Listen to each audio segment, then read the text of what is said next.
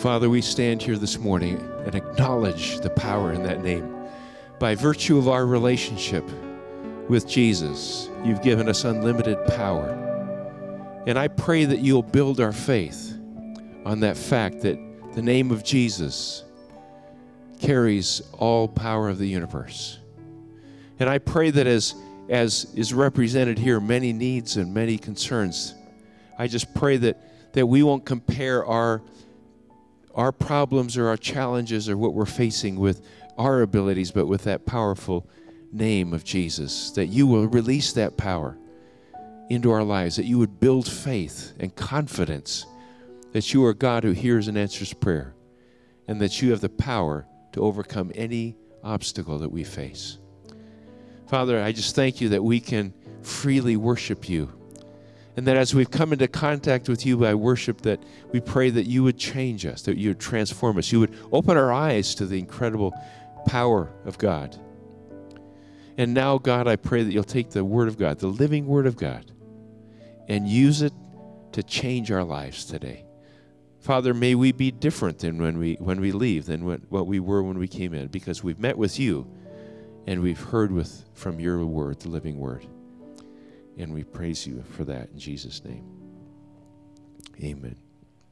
Please be seated.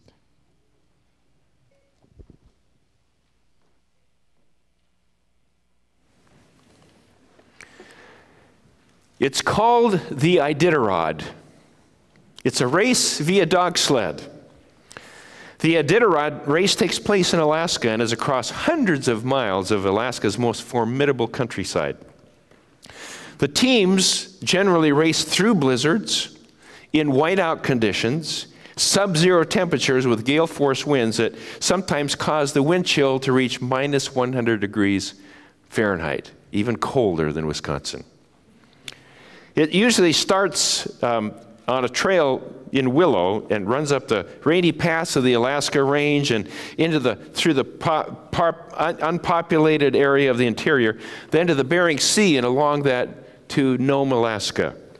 And men and women have raced the Iditarod and probably found that it is the most challenging, most dangerous race in the entire world. It makes reality shows like Survivor and The Amazing Race look like a walk in the park. The contestants face high risks. The risks of the race include freezing to death, um, attacks by wild animals, getting lost in blinding blizzards, exhaustion, and even death. The contestants also face months of preparation, breeding the right dogs for their 16 dog sled team, training the dogs for endurance and performance feeding and caring for the dogs, the physical conditioning of the, racers themselves, and the mental preparation, months and months of hard work in marginal conditions. The contestants also have high stakes.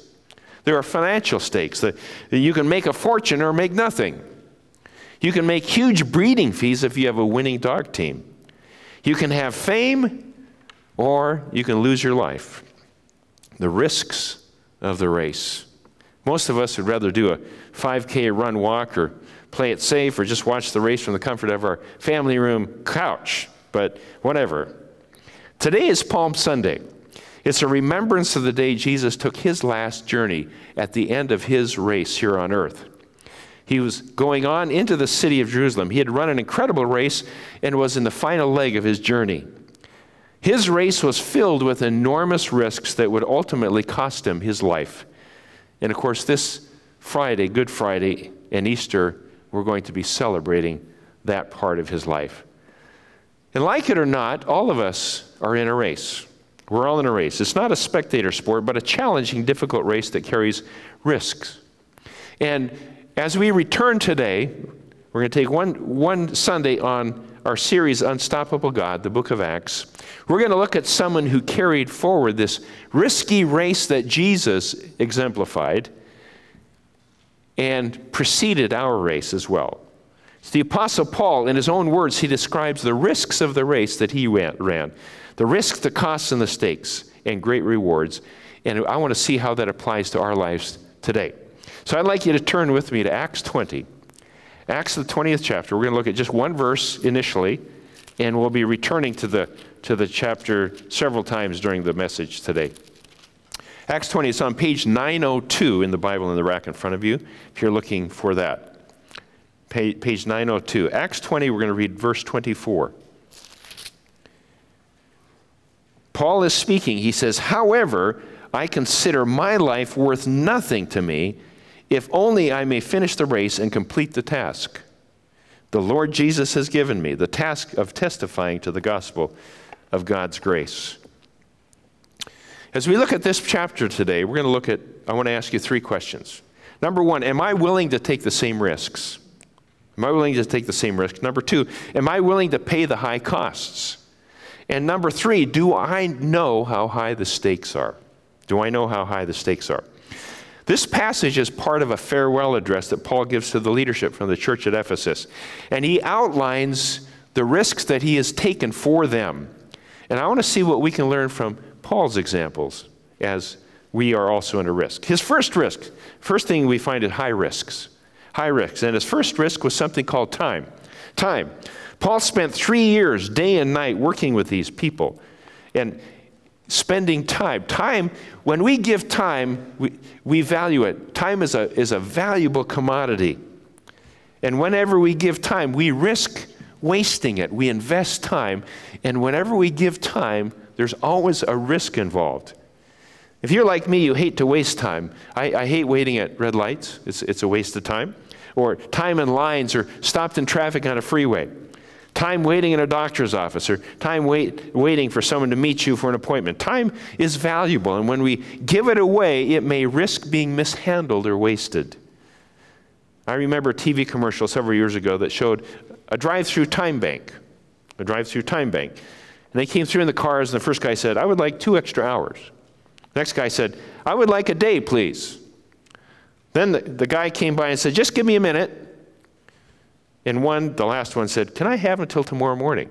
It was, a, it was a picture of the value of time based on a bank.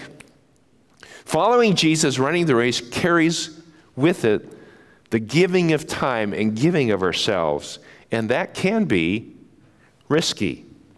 How do you give of your time? If you're rearing children, everything's for the kids. Maybe you're caring for an aging parent.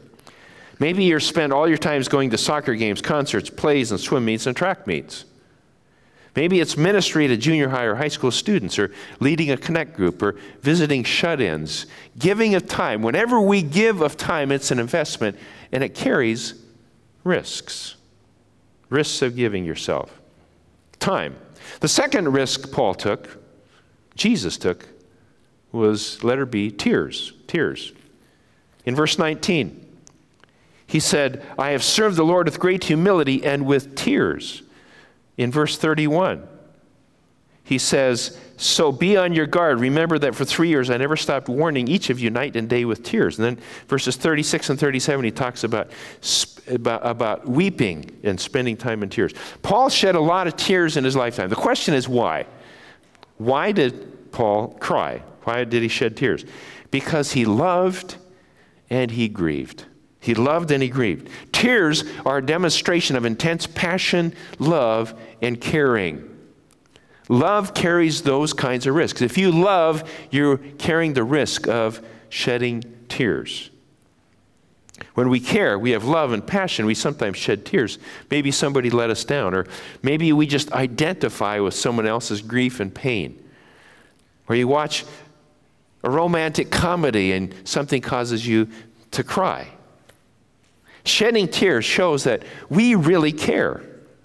And sometimes we would rather protect ourselves from caring so much so we don't grieve. But our race includes the pain of tears. And I can guarantee you, if we had time today, every person here could share that they have had their time of tears because we love. Jesus shed tears, Paul shed tears, and we will shed tears. Now, sometimes we shed tears just because it's plain tough going. It's just t- tough going. There was a father who loved to hike, and he wanted to pass his love of hiking on to his son, Peter. His, Peter, his son Peter was five years old. And so he scheduled and, and put together an easy hike on the northern part of the Appalachian Trail. They were to go around a mountain to a lake and have a great day in and day out hike.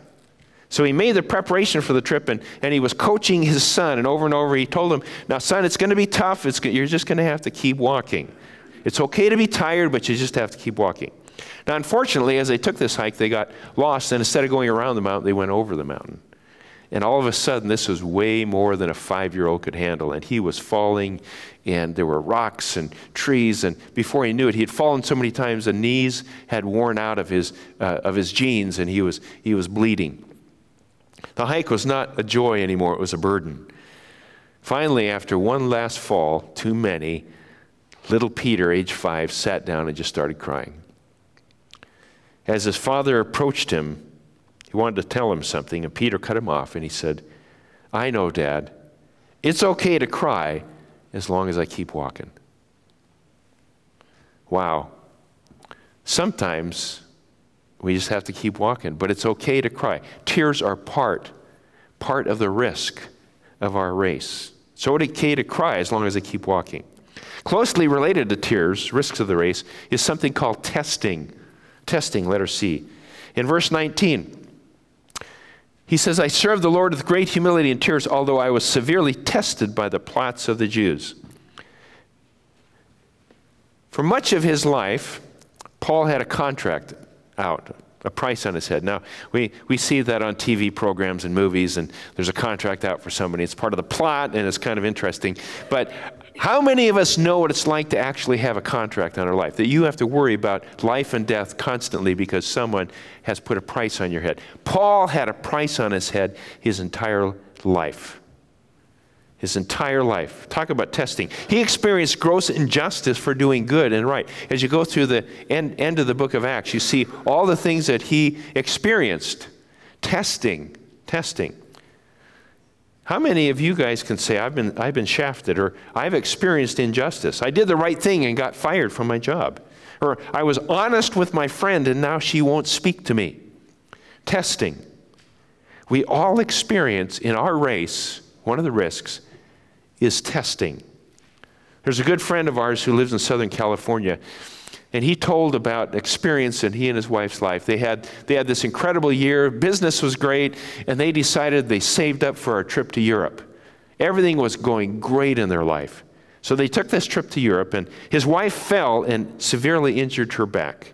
She was in chronic pain. She couldn't work. She lost her job, and with it, her health insurance. He discovered that during a routine physical, he had prostate cancer. Talk about testing. In, all in one short amount of time. After this great year they had, all of a sudden a time of testing. I asked him, How are you guys managing? He said this This has been a rocky year, a time of testing of our faith. We've had to focus on God and God alone. Testing. How do we know if our faith works if it's never tested? Dave Goetz wrote an article entitled Suburban Spirituality. You can probably figure out what it says from Suburban Spirituality. He writes this Often I am not attuned to my true spiritual needs.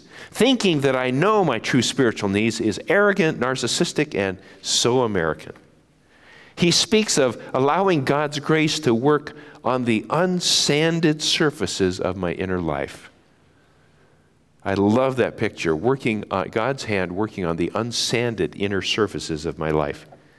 Then he quotes from the 17th century mystic Francois Fenelon. He says, Slowly you will learn that all the troubles in your life, your job, your health, your inward failings, are really cures to the poison of your old nature.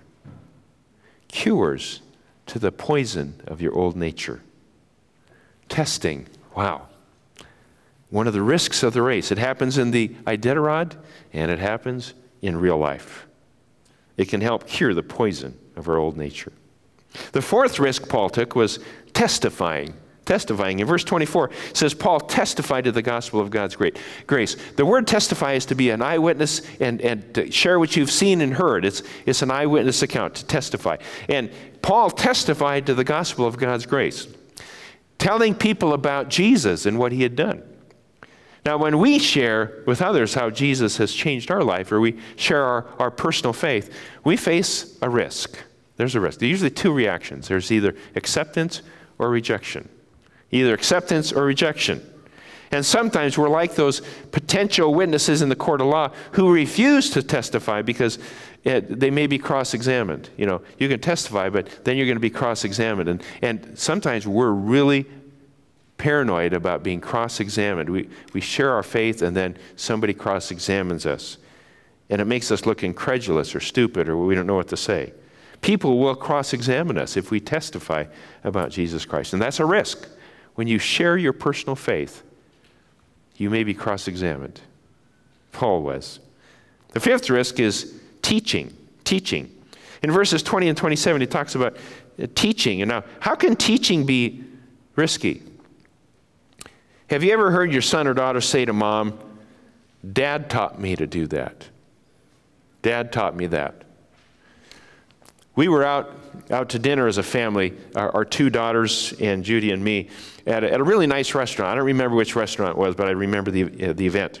And Brittany, my oldest daughter, did the fork trick. I don't know if you've ever seen the fork trick. It's a great trick. I'll, I'll have to show it. If you invite me to dinner, I'll show it to you sometime. But anyway, it's, it's a glass. You set a glass up and you put the base of the fork with the tines and the other one right behind it, okay? And, and what you do is you wait until the waitress comes and you make it look really nonchalant, and you just kind of go on the one end and it flips the fork right into the glass. And it looks like, whoa, what happened? You know, and it freaks out the waitress and everything else. And so Brittany, who's very athletically inclined, set it up. I, I saw what she was doing. Judy didn't notice. And all of a sudden the waitress comes and she goes, and boom, this fork trick goes in. And, and oh my goodness, it was like perfect. It was brilliant.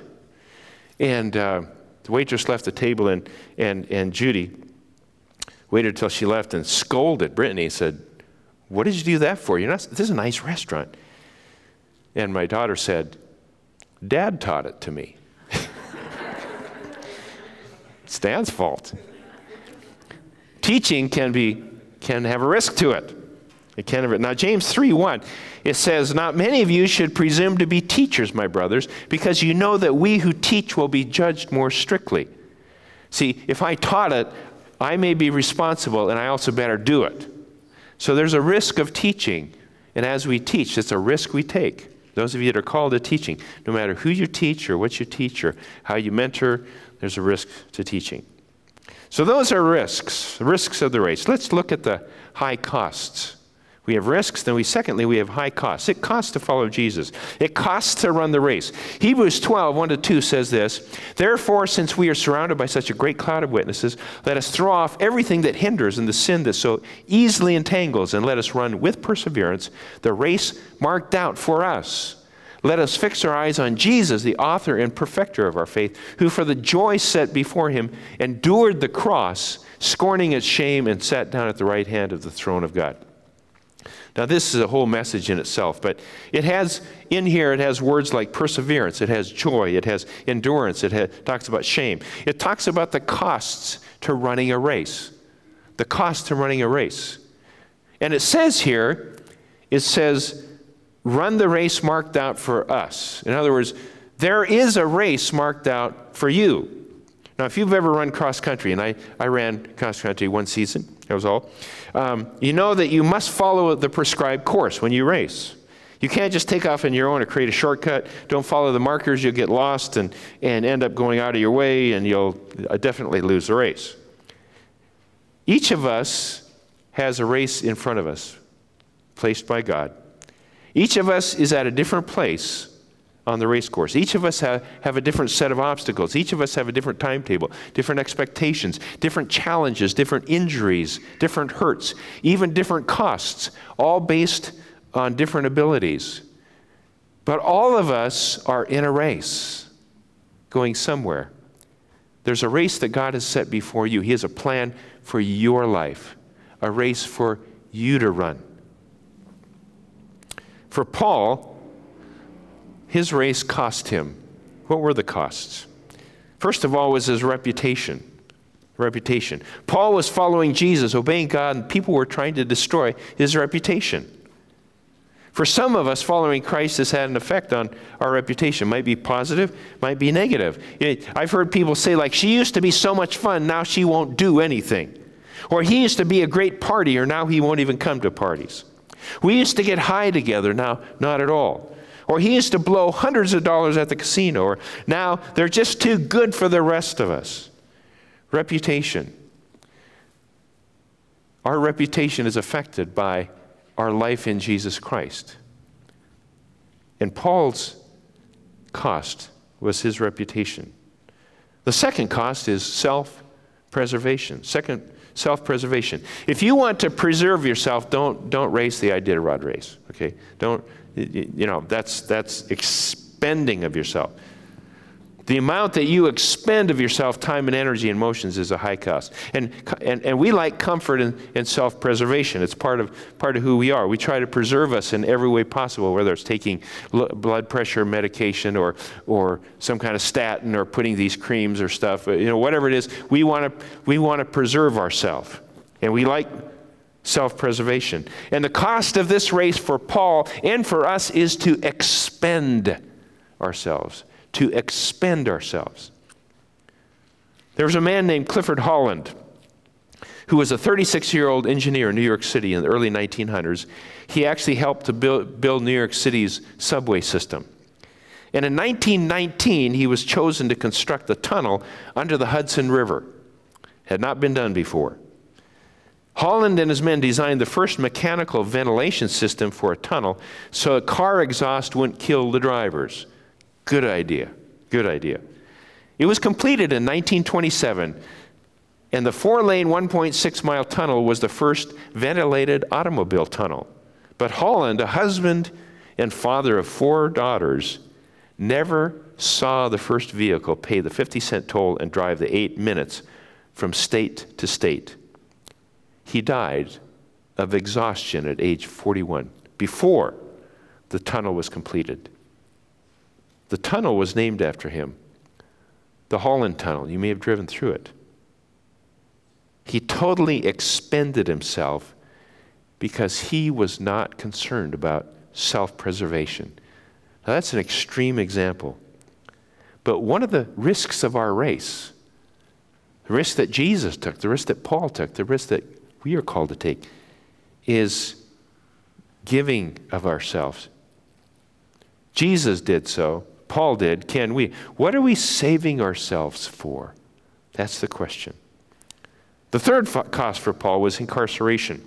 Incarceration. In verse 23, in verse 23 it says, I only know that in every city the Holy Spirit warns me that prison and hardships are facing me. If you've read through the rest of the, of the book of Acts, you find, you find, of course, that he's already been in prison several times and he ends up taking this journey going to Rome and living in incarceration many times in his life. It was an incredible risk that he took. It has to do with freedom or the freedoms, prison and hardship. Paul was giving up his physical freedom as he had done many, many times.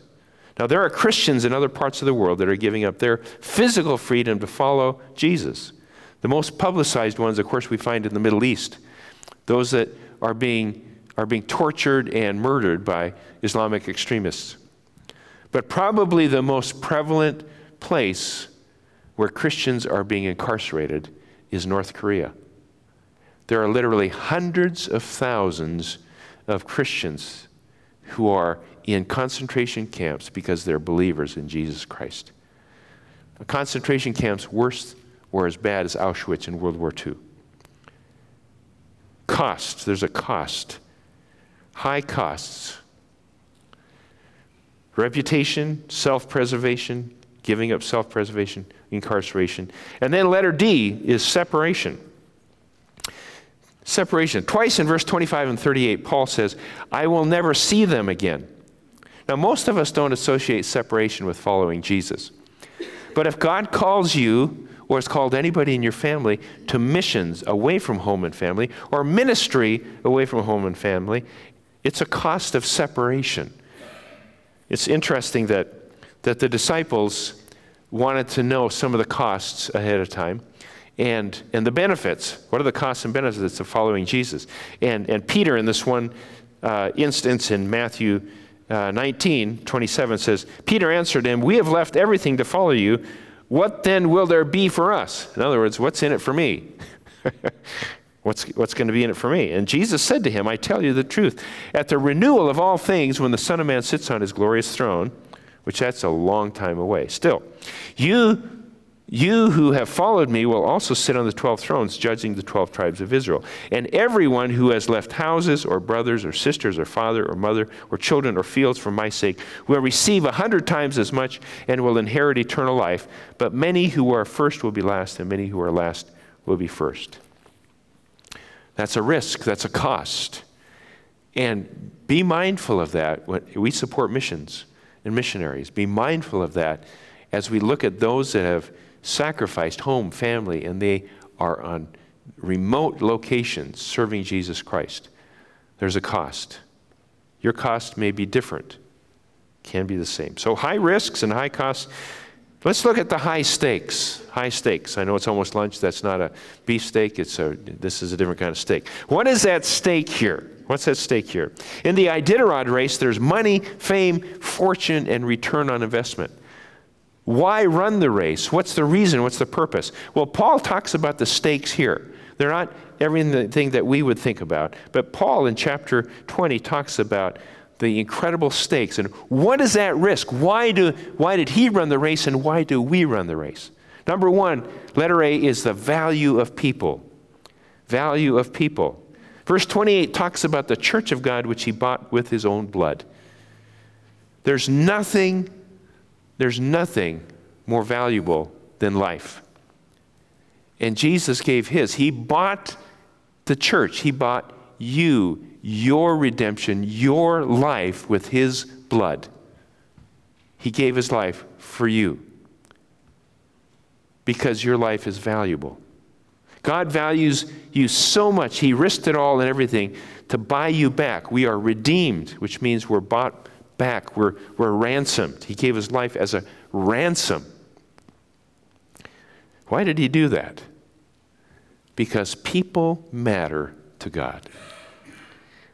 People matter. You matter to God. You were so valuable that he gave his life for you.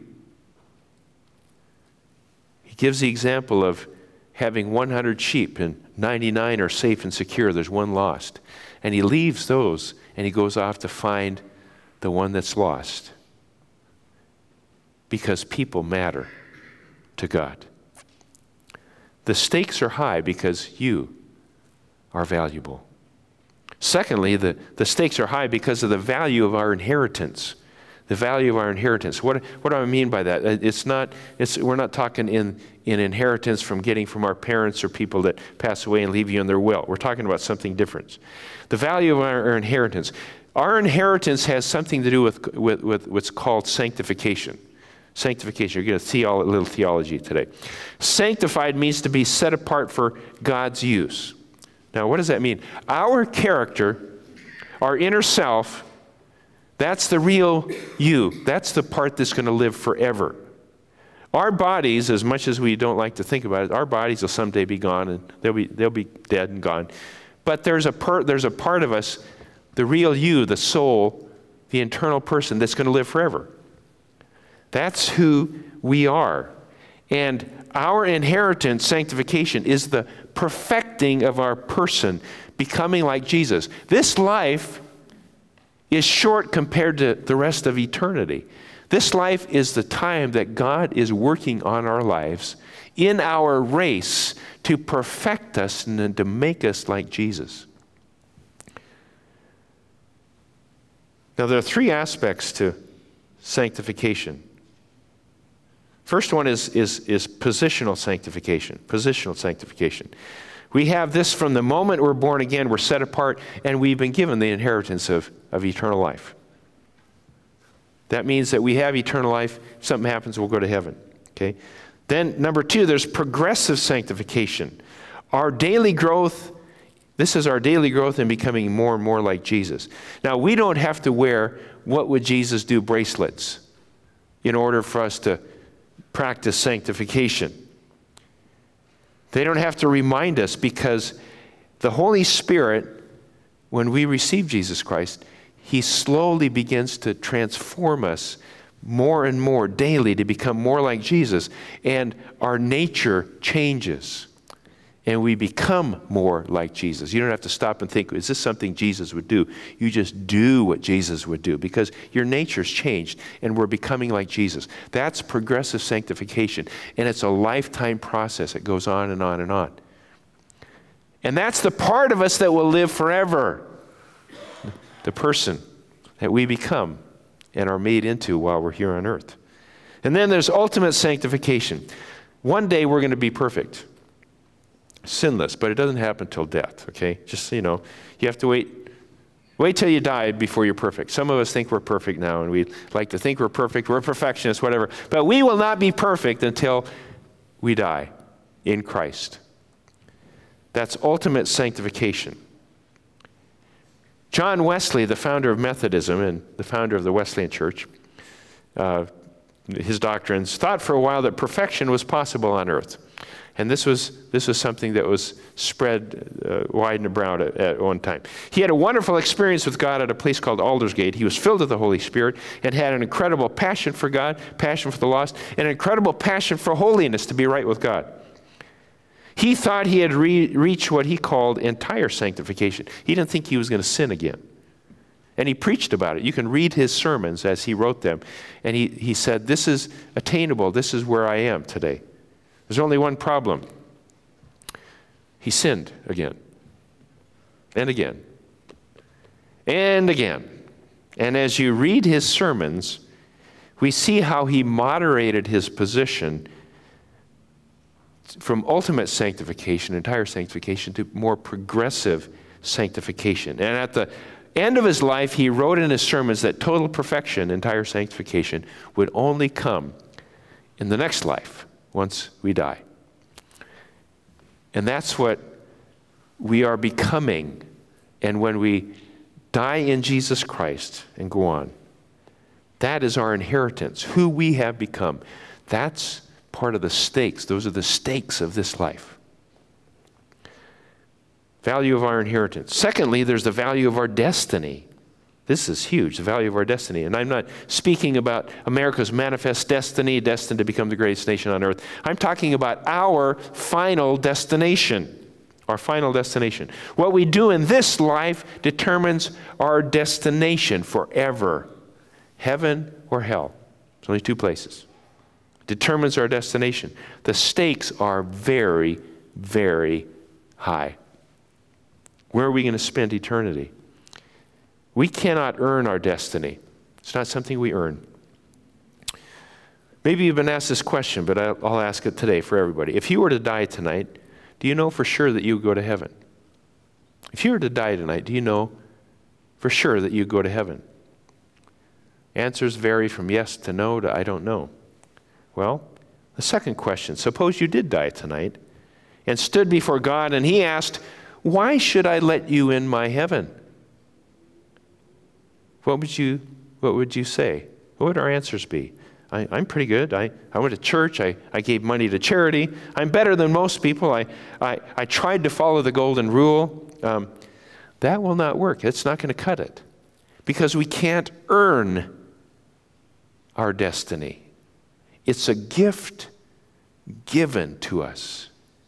Ephesians 2 8 and 9 says, For by grace you have been saved through faith. This is not from yourselves, it is a gift of God, not by works, so that no one can boast.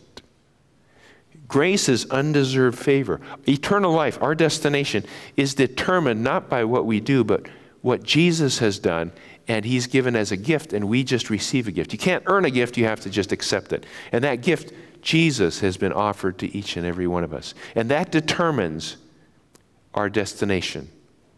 That determines our destination. In Acts 20 21, Paul said, I've declared to both Jews and Greeks they must turn to God in repentance and have faith in our Lord Jesus. Repentance means I'm truly sorry for my past wrongs and sins, and I make a 180 degree turn, turning away from the past and old way of life, turning to God. Some people say, I'm sorry, but they never turn to God. They never change direction. Repentance is saying, I'm sorry for my sin, the direction, and I'm turning to God. That's what repentance is. That is the, the beginning of new life. And that is the beginning of turning to God. And that will determine my destiny, my destination. The stakes are, could not be higher. If you're here this morning and want to make sure of your destination, I encourage you to do that, to repent, turn to God, believe in Jesus, because He can give you a brand new start today. Now, for believers who've already made that decision, there's one final stake of this race, one final stake. And that's the value of our legacy. The value of our legacy. What legacy will you leave your children and those who follow after you? A legacy of success and wealth, a legacy of self preservation? Or are we doing something in our race to make a true difference, to make our life count? the value of legacy. Paul has an incredible legacy. I say has because you and I are part of that legacy. The lasting impact, the declaration of what Jesus has done and can do, your value to God. How's your race going? Let's pray. Father, we thank you that you've given us an example of a guy who ran an incredible race, the, the Apostle Paul. And I thank you that, that we can see from his example that it's not an easy race. It's not easy. And I pray, Lord Jesus, that you would continue to challenge us in our race, that we would know you. I pray for those that don't know you, Jesus, this morning that they would desire and want to meet you. Because our eternal destiny is at stake. I pray that you'll affirm to everyone here that they matter to you. And, and you cared so much that you died so they could have this eternal life with you. And I pray, Lord Jesus, that you would, by your grace, speak to each and every one this morning. I'd like us to leave our, our heads bowed for just a moment. And I'm going to I'm going to pray. Pray for all of you. If there's anybody here that has not ever made that decision you don't know where your destiny is going to be, but you want to follow Jesus, can I pray for you? Would you just slip your hand up and put it right back down? Thank you. Anybody else? Put it up, slip right up and down. Thank you. Anybody else? Anybody else? You want to be sure. The stakes are high. This is, this is eternal, it's forever. Father, we know that you see the hearts of each individual. And I just pray, God, that you would, would be able to give confirmation of this step of faith for each person. For those that maybe needed to make the step but didn't have the courage to, or or didn't want to raise their hands. I just pray, God, that no one would leave here today without knowing that they have that and that the risk of the race are worth every, every bit of it. And I just pray that you'll give us courage, knowing that nothing is impossible. And we thank you in Jesus' name. Amen. Let's stand, shall we? No matter what your race is and where you are. Next Sunday, remember the service is at 10 at 9:30 before the service and then after the service we'll be serving refreshments. One of the great things that we can do is we can come and spend time in the cafe in the lobby and get to know people from the second service who will also be joining you uh, i mean from the first service also joining you from the second service and get to know people. That's one of the opportunities we like to uh, provide uh, several times a year. So next sunday uh, remember friday night 7 o'clock here at communion service and then next sunday. May the God of peace, who through the blood of the eternal covenant brought back from the dead our Lord Jesus, that great shepherd of the sheep, equip you with everything good for doing his will. And may he work in us what is pleasing to him through Jesus Christ, to whom be glory forever and ever. Amen. You're dismissed.